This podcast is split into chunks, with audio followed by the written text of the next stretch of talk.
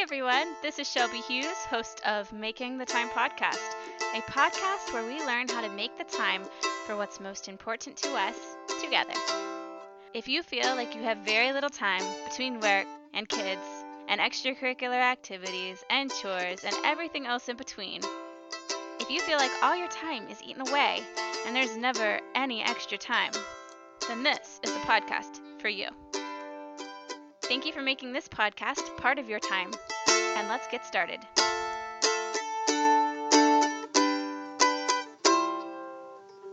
Hi, everyone. We are back for another season on Making the Time podcast. Um, this is season two, and I am just so excited for all of the things that will be happening over the next few months. This is episode 14, and we will just continue with that numbering system, even though we are in season two. Now, this season, we are going to change it up a bit. The first season was about establishing the podcast.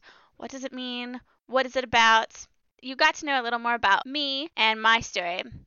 But now I want to be able to bring in some guests for this season. So, we are going to have two guests per month on the show for the next three months. And I'm so excited because the first guest, which will air next week, is from the UK. But I will introduce her further when she comes on the show next week. And the reason I want to bring guests on the show is because we are all very busy individuals. No matter what season of life we're in, we all are busy. And it is hard to make time for everything. And so, if we can learn from each other, then I believe we will be able to better serve our own family, our own marriage. We'll be able to make the time for the things that are most important to us by learning from one another. So it's my hope that you will tune in specifically for the guest episodes. Um, but in general, we are going to have a podcast every single Friday for the next three months. So, just like in season one, we will have themes for every month. And so this month, our theme is endings. And we will be talking about endings, both the small and the large endings, both the good and the bad endings, how to get to the end, and if the end is not something we desire, how to work through that ending. We will talk about how to have joy when things are just completely difficult. We will talk about the end of things that have been years and years and years in coming. And we will talk about the end of ourself, coming to the end of ourself specifically. And there are good and bad endings, endings that we've seen coming for years upon years, such as our children leaving the home. And then there are endings that are completely unexpected, such as the ending of something we dreamed for, of a hope that we had. We see hard endings like the end of someone's life or the end of someone's pregnancy. Endings that we know happen, but don't quite know how to navigate through them when they happen to us. So, over the course of the next few weeks, we are going to talk about all of the endings. We are not going to sugarcoat it and act like endings are always such a great and glorious thing because many endings can be difficult. And until we reach the final ending, where we are with Christ, and he makes all things new, as he states in Revelations, then we must continue to run the race with all of the beginnings and all of the endings that we may face. We must remember that even in our endings, there are beginnings coming, that our lives are never fully ended, and that there's always work to do.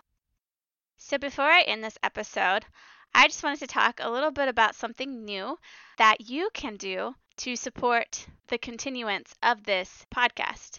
Now, on this podcast, we focus on carving out intentional time for the people and the things that you love. Now, those who are involved in the making of this podcast have prayed over creating a Patreon account, a platform that allows us to connect easier and more frequently with you, the listener. And we've created this opportunity for you to support the creation of Making the Time podcast rather than looking to paid advertisements on the show. It does cost money to create these podcasts, and many people turn to sponsors by way of advertisements on their show. However, this podcast is all about making the time for what's most important. And while we could use support in creating this show, we do not wish to waste our listeners' time on advertising products of no interest to them. We believe in quality content in general. Therefore, we've decided to pursue Patreon We believe in reaching our community on a deeper level, and that is what we plan to make happen for those who are patrons. Now, if you become a patron at $5 a month, you will receive early access to the podcasts by at least five days. You will get extended content on monthly podcast themes such as devotionals and scripture reading plans with journal prompts. There will be exclusive content for patrons only, such as writing tips, starting a podcast, mommy and me devotionals, and so much more. So I will post a link to the Patreon page in the show notes in case you are interested. You can check it out for yourself, think about it, pray over it, and decide if you would like to support what is going on here The fact that you have carved out the time to listen to this podcast means so much, and I am just so grateful for you being here.